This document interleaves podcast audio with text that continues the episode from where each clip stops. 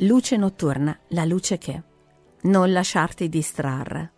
Se usi questo prodotto non avrai le rughe. Oppure, se vai in palestra due volte al giorno, avrai questo aspetto. O ancora, se segui questo regime alimentare, cambierà tutto. Tutte frasi che sentiamo durante la pubblicità e parole che provengono anche dalla nostra stessa bocca, giusto? Non so in quale area tu sia particolarmente suscettibile, ma c'è sempre qualcosa in particolare che fa scattare ognuno di noi. Ora farò un grande salto, un salto nella Bibbia, nel luogo in cui Gesù fu tentato direttamente dal diavolo.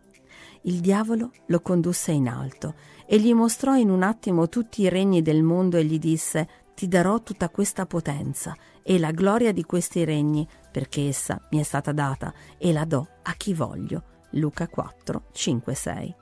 Basta che mi adori e tutto sarà tuo. Un'affermazione sfacciata, non è vero?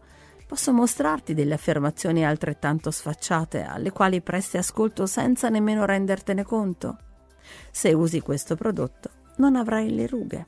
Oppure se vai in palestra due volte al giorno, avrai questo aspetto. O ancora, se segui questo regime alimentare, cambierà tutto.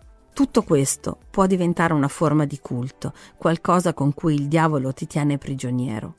Attraverso questi impulsi, gli stessi che ti spingono a voler cambiare immediatamente qualcosa di te, dai al diavolo lo spazio che Dio vorrebbe avere per cambiare qualcosa in te. Vuoi costantemente cambiare qualche aspetto di te, invece quello che dovrebbe essere cambiato è ciò che risiede dentro di te. Sai come Gesù ha risposto a questa tentazione o distrazione? Sta scritto. Luca 4:4.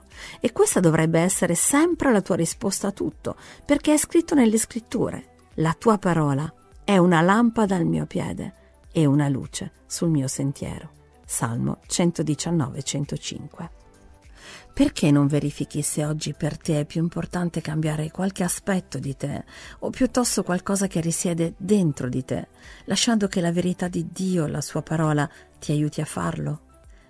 Vuoi costantemente cambiare qualche aspetto di te, invece quello che dovrebbe essere cambiato risiede dentro di te.